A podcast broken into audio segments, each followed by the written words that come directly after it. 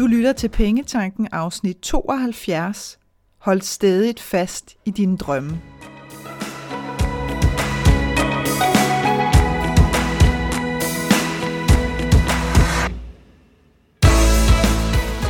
Velkommen til Pengetanken. Jeg hedder Karina Svensen.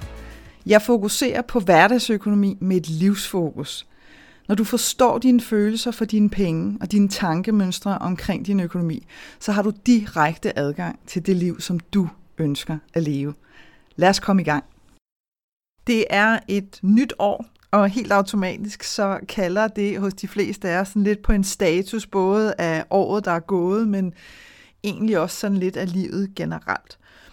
Der sviger rigtig mange holdninger og meninger rundt i luften. Det gør der altid, men lige nu kan de føles sådan særdeles hæftige, mest fordi, at der er så mange rundt omkring, som er fanget i frygt. I deres egen frygt, i den de bliver påvirket af fra andre, politikere, medier, you name it. Der er masser øh, af steder, hvor at vi kan ryge ned i de her rabbit holes, hvor vi kan synes, at det hele bare er ganske forfærdeligt, og så er det, at vi kan komme til at projektere det ud mod andre. Derfor så kan dine drømme også komme under hæftig beskydning fra din omverden. Og lige præcis derfor har jeg lyst til at give dig en mental og følelsesmæssig rustning imod de her angreb, sådan så at du kan blive ved med at holde fast i lige præcis de drømme, som er vigtige for dig. Det handler nemlig hverken om dig eller dine drømme, når andre ligesom går til angreb. Det handler meget mere om, hvad de ikke selv tør gøre. Og når så de kigger på dig, hvis du ligesom sidder og i talesætter eller taler begejstret om noget, så bliver det simpelthen så provokerende. Det bliver så stor en kontrast, at så kan nogen få lyst til at reagere med et modangreb for at få dig til at tige stille. Fordi hvis du tør at gå efter noget selv i denne tid, åh oh, gud, hvor har jeg hørt den sætning mange gange, i denne tid, så bliver det for, ja, igen for voldsomt. Kontrasten bliver simpelthen for voldsom. Hvis du tør, burde jeg så ikke ture, og det gør jeg ikke, og så har vi balladen, fordi andre bliver fanget i deres frygt. Og det er jo en menneskelig ting, den her med, at at, at vi gerne vil have, at vi alle sammen lidt skal være i samme flok, at der helst ikke er nogen, der må stikke ud. Men vi skal bare huske, at det ikke handler om os personligt. Det handler ikke om dig personligt. Det handler om dem. Så, i dag der får du min helt egen motivationstale til dig, sådan så du kan sikre dig, at du stadig holder fast i din drømme, uanset hvad andre siger. Og det bliver også til en snak om, hvorfor vores drømme har så afgørende betydning for vores liv. Det siges, at Walt Disney han først gik videre med en ny idé, når alle i hans bestyrelse havde sådan afvist den og var helt sikker på, at det ikke kunne lade sig gøre. Så var det som om, at han følte, at så var hans idé modigt nok. Det var måske også Walt Disney, man skal lidt passe på med de der citatophaver, men i hvert fald har du sikkert hørt sætningen før, der hedder, hvis du kan drømme det, kan du skabe det. Det er sådan en af de der sætninger, som vi har hørt hundredvis af gange i masser af forskellige variationer, og hvis vi er i godt humør eller sådan har særligt brug for at mærke håb, så hujer vi også over den. Men lever du efter den? Det er jo så der hele spørgsmålet kommer. Fordi hvis det bare bliver noget, som vi liker, og vi sætter hjerter ved og siger, ja, det er også rigtigt, og den er jeg med på, men vi ikke rigtig mærker, og vi ikke lader guide os, så betyder det jo i virkeligheden heller ikke rigtig noget. Så er det bare noget, som vi betragter udefra. Personligt så har jeg tit hørt sætningen, det er også så nemt for dig, fordi du... Og, og så lå det sådan ligesom implicit, at det var nemmere for mig, bare fordi jeg var mig, at kaste mig ud i nye ting. Jeg har hørt det hele mit liv. Øhm, og det er jo egentlig først her, da jeg er blevet ældre, at jeg sådan er begyndt at tænke over, at det der, det har faktisk været sådan en underliggende replik igennem en meget, meget, meget, meget stor del af mit liv. Tidligere var det bare ikke noget, jeg lagde mærke til. Jeg, nogle gange så har jeg sådan et billede af, at jeg sådan dæmlede rundt gladeligt ubevidst, da jeg var, da jeg var teenager, og, og i mine 20'ere. Men når jeg sådan ligesom får tænkt efter, så kan jeg godt se, at allerede, allerede da jeg var helt ung, jamen, så kunne det være sådan noget med, jamen selvfølgelig, selvfølgelig sendte du den der tegning ind. Jeg kunne huske, der var sådan en eller anden tegnekonkurrence. Tror det var, jeg kan ikke huske, om det var FN, eller om det var Amnesty, der havde. På et eller andet tidspunkt var der i hvert fald en tegnekonkurrence, hvor man ligesom øh, kunne sende en tegning ind, øh, sådan, så, hvor man ligesom tegnede sit eget, sin egen version af, hvordan vi kunne forene verden, eller sådan et eller andet den der. Øh, og jeg kunne godt lide at tegne. Så jeg satte mig ned og tegnede en tegning, og så sendte jeg den ind. Øh, og så blev der så trukket lod om x antal tegninger, og det var, det var sådan en god chat. Jeg kan ikke huske, om det var sådan 20 eller 50 eller 100 eller et eller andet. Men i hvert fald så blev min øh, tegning trukket ud blandt de der mange andre. Øh, og der kan jeg huske, det også var sådan noget, jamen selvfølgelig, det var jo også bare, det var jo dig. Du ved, øh, skøre dansekonkurrencer, vi havde det, vi var teenager, hvis man vandt sin men det var også bare fordi, det var dig. Øh, da jeg tog til Paris, da jeg var 18, uden at have noget som helst andet end en billet og et værelse i 14 dage, så blev det også sådan lidt, jamen det er jo også bare fordi, det er dig, du, og så videre, så videre, så videre. Så der har ligesom ligget sådan en, en underliggende strøm af, at, at, at bare fordi jeg var mig, så var det ligesom klart, at så kunne jeg jo bare gøre det, men der lå jo så også ligesom underliggende, at det også var årsagen til, at andre ikke kunne gøre det, fordi de jo ikke var mig. Så der blev også sådan lidt, det blev sådan lidt skingert, ikke? fordi det blev sådan lidt en fordømmelse af, at jamen, det er jo bare dig, så du tæller ikke. Fordi øh, så er der alle os andre, og, og vi tæller mere, fordi vi er sådan mere, jeg ved ikke, om det var sådan et forsøg på at sige, at man var mere normal eller et eller andet, men selvfølgelig kan jeg jo se nu, at det handlede om, at hvis vi er frygtstyret, og vi ikke tør sætte os ud over vores frygt, så er det bare rare, hvis vi ligesom kan sige, ah, der kan jo se, det er heller ikke normalt. Altså, det her er normalt. Det er normalt at være i den her flok, den her store, store, kæmpe flok af andre mennesker, som heller ikke tør. Så nu føler jeg mig tryg her, og det vil sige, hvis andre derude tør, så bliver jeg utryg, og så vil jeg hellere trække mig ind i denne her store flok, hvor jeg har det godt, fordi her er vi enige om, at det er alt for farligt. Men der kan jeg bare sige, at jeg er præcis lige så skidebange med jævne mellemrum, som alle mulige andre. Tingene er ikke nemmere for mig, bare fordi jeg er mig overhovedet. Jeg har lige så mange øh, frygtstyrede tanker som alle mulige andre. Jeg har lige så mange øjeblikke, hvor jeg tænker, shit, hvordan skal det hele gå? Og så videre, og så videre, og så videre. Til gengæld, så ved jeg også bare, at benhård menneskelig erfaring igennem mit liv, at mod avler mod. Og det giver altså også en lidt et mental badge af prøv igen. Når man først har prøvet at træde helt ud over kanten, uden at have faldskærm eller noget som helst med, og selvom alle andre står og siger, det er jo overhovedet ikke noget, jeg vil anbefale, bla bla bla bla bla, og så har man gjort det alligevel, fordi det var som om, at det bare var det eneste, der kaldte på en. Så når man har prøvet det bare én gang, også selvom at man måske har slået sig vanvittigt hårdt, for det har jeg ved Gud også prøvet. Altså bare at ligge i fosterstilling mentalt over i et hjørne og tænke, det her det kommer jeg aldrig nogensinde ud over eller over overhovedet. Så jeg kender alle de der tilstande af håbløshed, af frygt, af angst, hele beduljen. Men jeg har gjort det alligevel. Og det er ikke noget, som jeg forventer, at folk skal stå og huje over, eller sige, det er jo også bare, fordi det er dig. Det er bare for at sige, at vi som mennesker kan så uendelig meget mere, end vi tror, hvis vi giver os selv lov til at gå igennem oplevelserne. Fordi det, jeg tit føler, der sker, det er, at vi prøver at gå fra A til Å i løbet af sådan tre splitsekunder. Og det samme forsøger vi også nogle gange at gøre med vores følelser. Så hvis du nu forestiller dig, at du har sådan en følelseskala, så det her med, at vi tænker, at jeg springer simpelthen direkte fra den mørkeste bund, og hvis ikke jeg kan springe op til, jeg er ovenud happy, øh, og sådan helt afslappet, joyful, så øh, må der være et eller andet galt med mig. Nej, fordi det kan ikke lade sig gøre. Fordi du er nødt til at have hele dig med, og det vil sige, at du er nødt til at tage det skridt for skridt. Det betyder ikke, at det skal tage dig øh, 10 år at gøre det, men du er nødt til at, og tillade, at følelsen er der og gå igennem den, for at du kan forløse den. Sådan er det bare. Er det fedt? Overhovedet ikke. Slet ikke. Det, det er sygt hårdt, altså. Og det er, mm, fuck, at hvis jeg kunne undgå det, så ville jeg også gøre det, men jeg har bare prøvet rigtig mange gange at undgå det, og også bare lært, at det gør endnu mere ondt.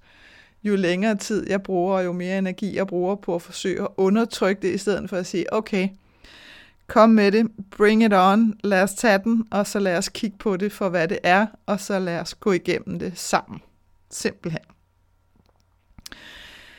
Og det er egentlig lidt interessant, fordi her på det seneste, så, så føler jeg sådan, at jeg er blevet guidet til flere gange at se på min oplevelse i Paris, helt tilbage fra da jeg var 18.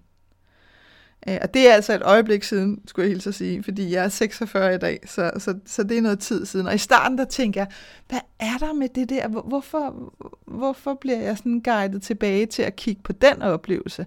Og der tænker jeg ind i starten, åh, det kan godt være, at du bare er sådan lidt nostalgisk, det her med sådan at kigge tilbage.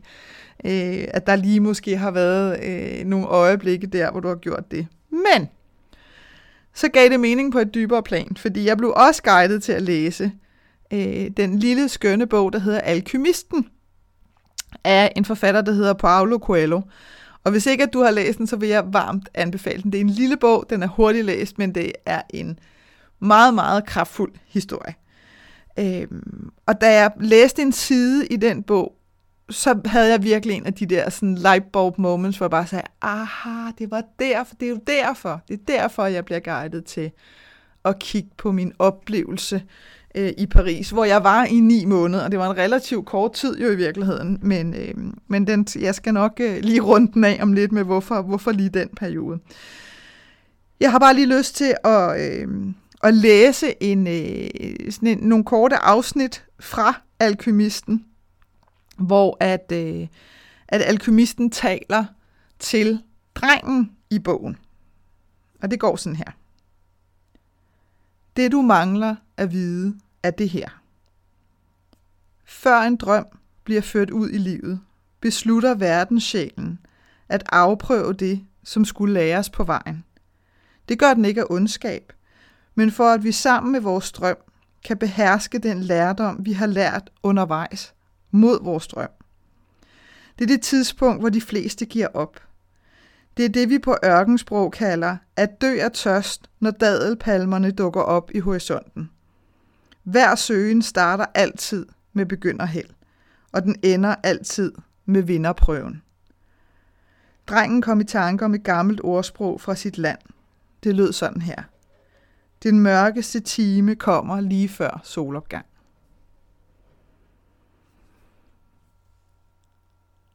Og så gav det mening for mig. Fordi når jeg kigger på den oplevelse af de her ni ekstremt komprimerede måneder i Paris, så ligger der simpelthen så meget, øh, så meget livsvisdom i, i den her korte, korte periode. Jeg blev, jeg blev presset ud i så mange forskellige situationer, hvor at jeg kunne nemt, nemt og med æren i behold og alt muligt andet, have pakket alt mit happengud og tage hjem. Øh, men alligevel så vælger jeg at blive, og ikke fordi jeg der sådan stod som sådan en virkelig modig pige med flætninger og bare synes at uha, jeg kunne klare hele verden, fordi det var bestemt ikke min oplevelse. Men der var bare noget, der holdt mig fast. Øh, og hver gang var der sådan nogle små døre, der blev åbnet til nogle fine, fine, øh, følsomme og sådan helt næsten magiske oplevelser, som, som gjorde, at jeg på en eller anden måde holdt fast i at blive. Og, og bare for at give dig et eksempel på noget, som jeg aldrig nogensinde glemmer, og jeg kan næsten sådan sidde og få tårer i øjnene, når jeg tænker på det nu, fordi det var så fint. Det var, jeg havde en, en periode, lige da jeg var kommet øh, ned til Paris, og jeg havde ikke noget arbejde, da jeg tog afsted, fordi dengang var det uden internet, så der kunne man ikke bare lige, medmindre man ville passe børn, og det synes jeg ikke lige, jeg havde en mening om, jeg ville lige der øh, da jeg tog afsted, så jeg fandt øh, et arbejde på en italiensk restaurant. Og, øh, og det var lige i starten, da jeg var kommet derned, så jeg var, jeg var så ked af det, fordi jeg følte mig så ensom. Og en ting er at have stået og fået 11 på den gamle øh, karakterskala i fransk i, øh, i handelsskolen, og bare føle, at prøv at høre, jeg rocker det her sprog fuldstændig vildt, så det bare kom an. Men når man så står dernede, så finder man ud af, øh, der er ingen, der forstår, hvad du siger. Der er ingen, der har tålmodighed til at prøve at forstå, hvad du siger. Og så bliver man for alvor alene. Fordi en ting er øh, at være væk hjemmefra for allerførste gang i så lang en periode, men en anden ting er ikke at være forbundet til nogen overhovedet i ens hverdag. Øh, og ikke kunne finde ud af noget så basalt som at at gå ind i en bager og købe noget, uden at skulle stå og pege som sådan et barn på tre år. Så jeg står på den her, øh, på den her italienske restaurant. Jeg går sådan rundt og tager af bordene, rydder af bordene en aften. Og der er ikke særlig mange gæster tilbage, det vil være lukketid. Og så sidder der en, øh, så sidder der en fyr sammen med et ældre mand ved et bord. Øh, og jeg kan huske, at han spørger mig, jeg tror faktisk, han spørger ret direkte, om jeg har det godt, fordi jeg ser så ked af det ud. Øh, og jeg, på en eller anden måde, så falder vi i snak. Og det er ikke sådan en eller anden score-replik, han har gang i overhovedet. Det er faktisk en reel menneskelig omsorg, han, øh, han viser på det tidspunkt. Øh, og det betyder simpelthen, at vi kommer til at, vi kommer til at mødes som venner øh, adskillige gange under mit ophold i Paris. Og på et tidspunkt, så, øh, så bliver vi enige om, at vi skal mødes, og han siger, at der er noget, jeg gerne vil vise dig. Øh, jeg har bare lyst til at tage dig med hen et sted og vise dig noget, som, øh, som jeg tror, at du vil blive glad for at se. Øh, og der har vi kendt hinanden igennem længere tid, så, så der er, jeg stoler på ham, og der er ikke noget mærkeligt i det. Det er bare lige for at understrege, så kan der godt komme sådan en underliggende tone af, at nu er der noget, der bliver farligt. Det er det på ingen måde. Men, øh, men vi mødes øh, et eller andet sted i byen, og, øh, og så går vi og sluder, og så tager han mig med ind til det her sted. Og det er sådan et sted, hvor du går, du ved, at det, du går på en gade, ligesom du normalt vil gøre, og så går du ind imellem nogle bygninger, ligesom du også tit har gjort, og så lige pludselig den der følelse af, at man drejer rundt om hjørnet, og så er der bare noget helt fantastisk. Og jeg kan simpelthen ikke, selvfølgelig ikke huske, hvad den bygning hedder, never mind. Det er oplevelsen af, at vi står bag en bygning. Det betyder, at der er helt mørkt. Og det er, et ret, det er en ret stor plads, der er der bag den her bygning. Og så er der bare, hvad der føles som en milliard små lyslinjer. Det ligner sådan nogle mik. Du har været i mørke, du har gået og snakket, drejer rundt om hjørnet, så står du midt i det der billede af noget, hvor du bare tænker, wow. Og lige der, der står verden og tiden altså bare stille, hvor man sådan lige står og skal tage det der ind. Fordi det er så fantastisk smukt, altså virkelig overvældende. Og den oplevelse har siddet i mig lige siden. Øh, og det er også en oplevelse, jeg har tænkt tilbage på rigtig mange gange, som sådan noget, wow. Altså når man har nogle af de der ting, som øh, har nogle af de der syn, som tager sådan vejret fuldstændig fra en på en, en meget, meget smuk måde. Så øh, det var bare en oplevelse i Paris, der har været igen, netop fordi, at jeg ligesom blev guidet til at kigge på det, har jeg godt kunne se, hold nu fest, hvor har der været rigtig, rigtig mange af de der små, unikke øjeblikke, som øh, på hver deres helt særlige måde har været med til at definere noget for mig, hos mig, i mig, til mit fremtidige færd. Så, så det var sådan et, det var sådan et ret vildt gensyn med en, en fuldstændig vanvittig styrkeprøve i en alder af 18. Øh, og selvfølgelig kan det også føles vildere, det gør det jo normalt, ikke? Lidt, lidt ligesom det der med, at man var du kan sikkert også godt huske, at man var lille, så synes man, at, at en eller anden statue måske var vildt stor, og så kommer man hen og ser den samme statue øh, 20-30 år senere, og så tænker man, ja okay, det er klart, du ved, jeg var heller ikke særlig høj. Men det her var, var på en anden måde.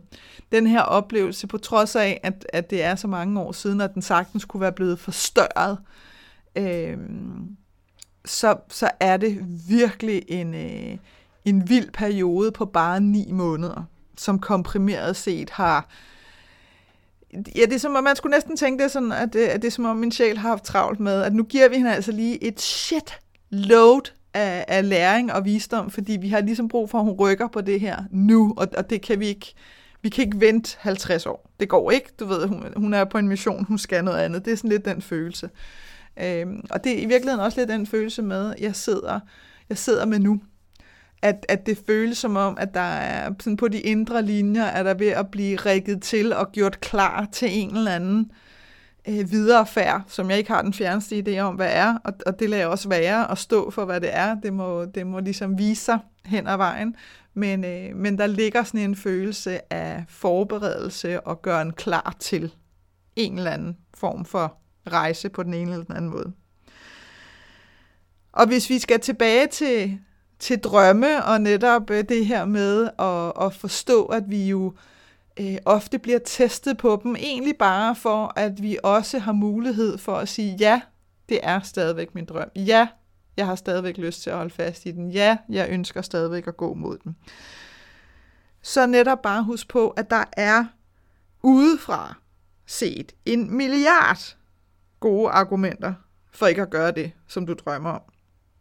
Og hvis der sådan skal ekstra krømmel øh, på det, så bliver det tit, at, øh, at andre kan finde på måske at kalde dig, den er hård, eller din drøm, uansvarlig. Og uansvarlig, det er et af de her ord, som virkelig kan sætte bål i, i vores tvivl. Det er, det er her, hvor sådan nogle små sætninger som, det er nok også bare mig, eller ja, okay, hvordan kunne jeg også tro, at, at jeg kunne det? Altså, det er da også helt skørt, du har ret, du ved, det, det er også virkelig uansvarligt.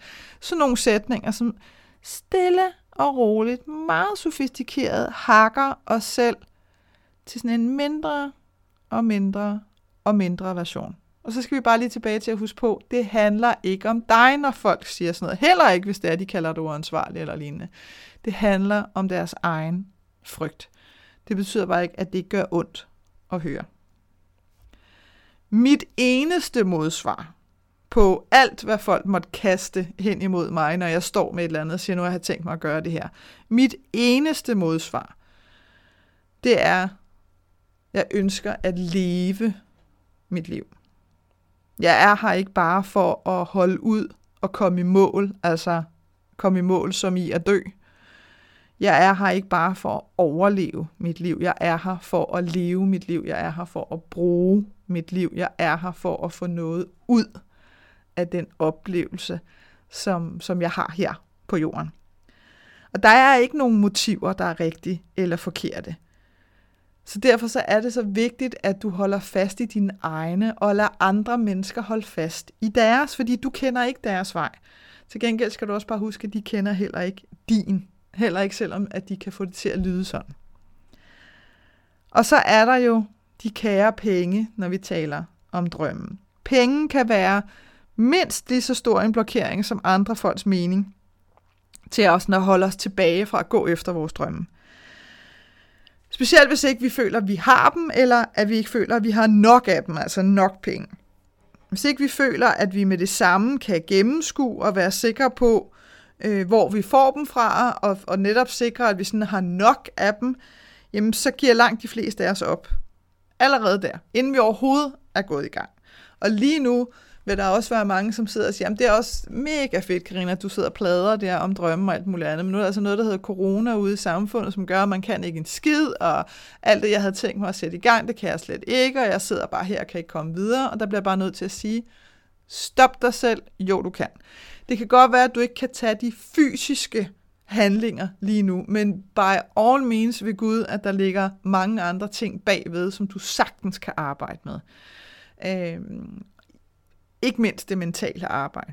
Og det minder mig om sådan en oplevelse, jeg havde på et tidspunkt for lang tid siden, hvor jeg blev inviteret med øh, til et, øh, et online webinar, og ligesom holde en lille snak omkring netop det her med at, at turde træde ud og gå efter sine drømme. Og det var ret interessant, fordi på det her webinar, der sad der en del kvinder, som øh, var på en eller anden form for ydelse fra kommunen, om de så var langtidssygemeldte eller hvad det har været, hvor at, at de kunne ligesom ikke tjene nogen penge, fordi så ville det påvirke øh, øjeblikkeligt og dramatisk og alt muligt, den ydelse, de fik fra kommunen. Så mange følte ligesom, jamen det kan jeg ikke, det må jeg ikke, jeg må ikke gøre det, fordi så kan de se, at jeg har gang i noget, det kan man ikke, bla bla bla bla.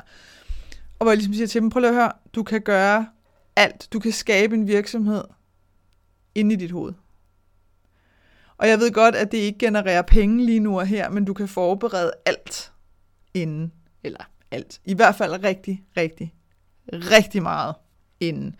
Du kan sidde og vælge dine, dine farver, du kan sidde og vælge dit logo, hvis du har lyst til det, du kan sidde og vælge, hvad for nogle billeder synes du, der giver en god vibe, hvis det er fordi, du har lyst til at lave noget selvstændigt. Hvis du har lyst til at være kreativ og male eller lave keramik, jamen, så kan du gøre det bare uden at sælge det nu, og så videre, og så videre. Vi kan gøre så meget, men det er som om, at vi har en eller anden idé om, at det skal ske i en bestemt rækkefølge, og hvis ikke jeg kan tage lige præcis det her skridt, skridt nummer 15 på min liste, så går jeg stå. Så vi ligesom ikke så er vi ligesom ikke villige til at sige, ah, skridt nummer 21 kunne jeg godt, det kunne jeg faktisk godt arbejde med, skridt nummer 32 kunne jeg godt, så bliver vores hjerne lidt, nej nej, det er ikke i den rækkefølge, så går det ikke, men det er bare ikke rigtigt. Det er bare den måde, vi er opdraget til at, at kigge på tingene på. Så det er bare for at sige, lad være med at lade omstændigheden derude stoppe dig i dine drømme, hvis det er det, du sidder og, og måtte ligesom føle dig sådan blokeret af lige nu, så behøver det altså på ingen måde at være sådan. Og jeg taler heller ikke om, at øh, når vi taler om penge, så taler jeg ikke om, at du skal købe noget, du ikke har penge til. Altså den her sådan helt øh, naive tilgang, hvor man sådan tænker, nah, men alle siger bare, at jeg skal springe ud i det, jeg skal, og, og lige så snart jeg springer, så griber universet mig, og det skal nok gå, og jada jada, fordi det kommer ved Gud an på, hvad dine intentioner er med det, hvis du gør det. Så det der med at sidde og krydse fingre for, om nu har jeg nu har jeg bestilt den her ting, og jeg har overhovedet ikke penge til det, det koster 35.000, men nu sætter jeg mig ned og mediterer, og så på magisk vis, så tror jeg, at der dukker en eller anden løsning op. Jeg siger ikke, der ikke kan dukke en lykken op, eller løsning op, fordi det kan der, men jeg siger bare, hvis, hvis der er noget skingert i det, hvis der er sådan noget øh, panisk over det, hvis, den, øh, ja, hvis intentionen ikke er, er sådan ren og klar og kærlig i det der, så er det, at det går galt. Og det gør det bare for rigtig mange, og jeg bliver så ked af det hver gang, fordi at det er panikken, der styrer, og fordi andres pres, også i den henseende, fordi det kan være pres den anden vej rundt, så har de deltaget i et eller andet online-kursus, hvor alle har stået og hude på hinanden. Det er lidt ligesom det der med at gå over brændende kul, ikke? Så står alle og huder, øh, og så føler de sig presset til, at nu skal de gøre det, selvom de overhovedet ikke har lyst til det, og selvom det på alle måder øh, føles forkert, men fordi alle står der og presser, og lige pludselig, du ved, så har de brugt et shitload af penge på et eller andet, som de slet ikke har det godt med, og så går det galt. Altså det gør det bare. Fordi så, så har du ikke dig selv med i det overhovedet. Så er du blevet presset. Det er bare en anden form for pres, men det er pres. Så jeg taler ikke om, at du sådan skingert skal sidde og overbevise dig selv om noget, selvom alt føles forkert. Fordi når, når alt i dig skriger på det modsatte, så skriger det på, at du lige stopper op. Det er jo i virkeligheden for at gøre dig opmærksom på, hey, hey, hey. Det betyder ikke nødvendigvis, at den drøm, du har, skal droppes overhovedet, men det betyder bare, at der er noget i dig, der ikke er helt med på den her, eller på måden, det måske sker på, eller hastigheden, eller hvad det end må være. Så kræver det altså lige, at du stopper op og får hele dig selv med til at finde ud af, hvad er det, der laver modstand inde i mig nu? Hvad er det, der foregår her?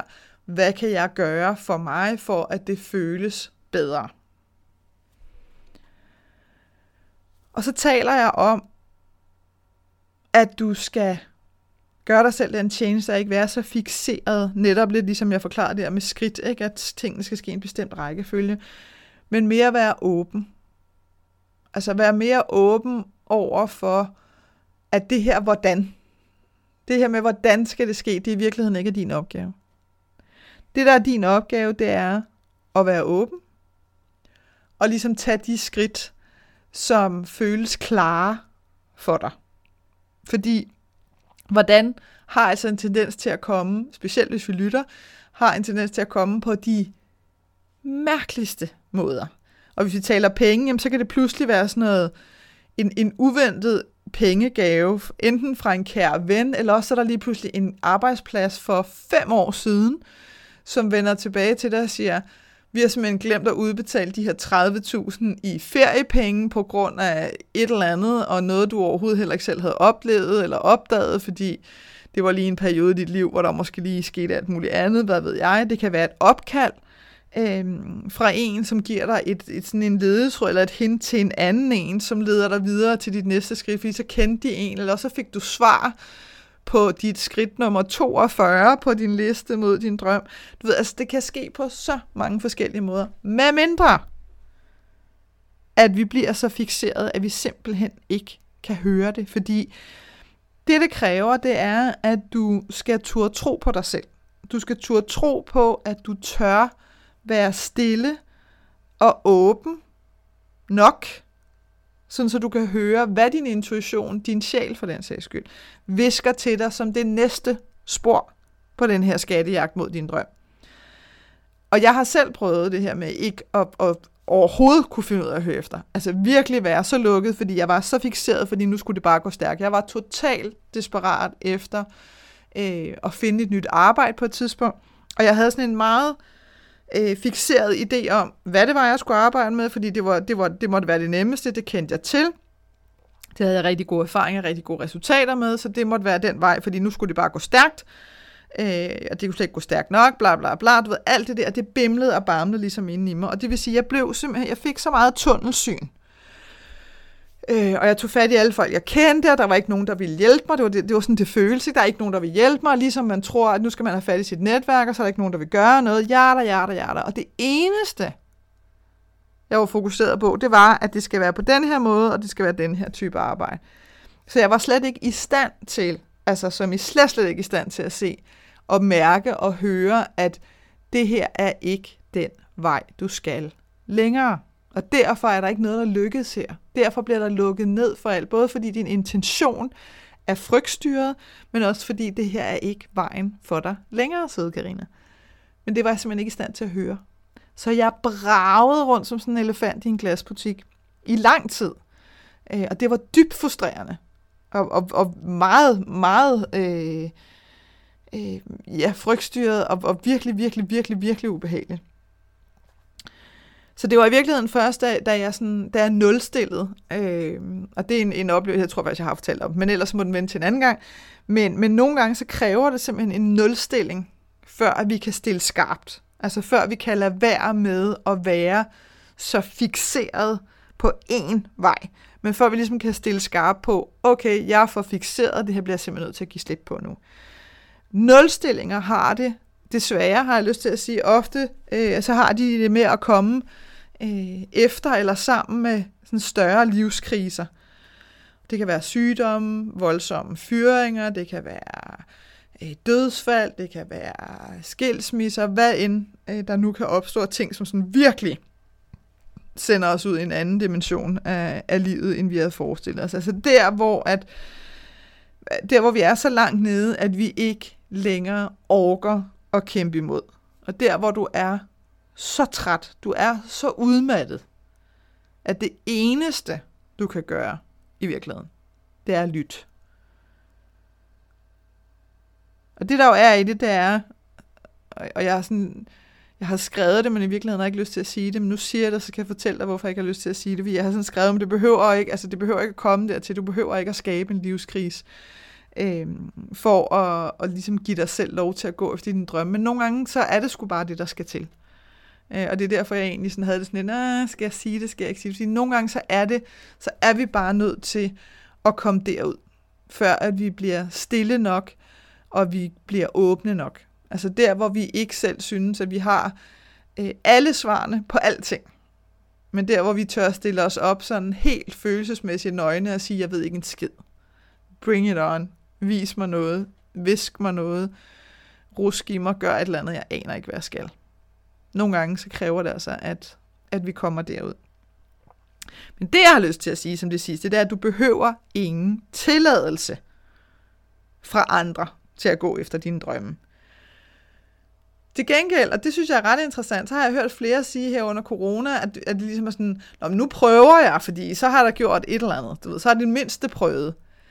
Og det synes jeg er ret skønt i virkeligheden, det her med, at vi står i den her øh, helt usædvanlige situation, hvor at der er så mange restriktioner, og så mange ting, vi kan, og alligevel så er der nogen, som vælger at sige, nu prøver jeg altså det her, og hvor det også virker som om, at modstanden udefra er noget mindre.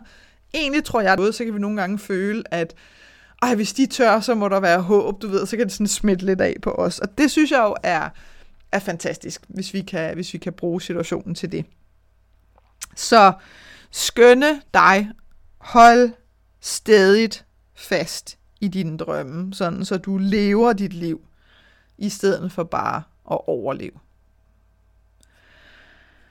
Og så har jeg lyst til lige at slutte af med at fortælle dig, at jeg netop har åbnet for tilmeldinger til min online workshop, som løber over 21 dage, bare fordi de kloge mennesker siger, at det tager 21 dage at skabe en vane, og det her det er altså en af de fede vaner, fordi det er vanen med at få et, et tættere og mere kærligt og ikke mindst ærligt forhold til din økonomi og dine penge. Vi øh, starter, vi ligger simpelthen for land øh, mentalt og følelsesmæssigt den øh, 20. Januar i år, øh, og så løber den ind til den 10. februar. Og ja, jeg ved godt, at det er 22 dage, men det er fordi den 20. januar, der starter vi lige med en introduktion, som, øh, som er sådan designet til at at få åbnet det op, og til lige at få sænket nogle af de helt naturlige barriere, som kan være, når det er, at vi skal begynde at styre vores tanker i nogle nye retninger. Så hvis du har lyst til at vide mere om det, så gå ind på www.kenddinepenge.dk. Der ligger den både i shoppen, men også ude på forsiden og hedder Money Mindset Workshop. Så hvis du er nysgerrig og tænker, hov, det har jeg lyst til, så, øh, så gå ind og, øh, og tjek det ud.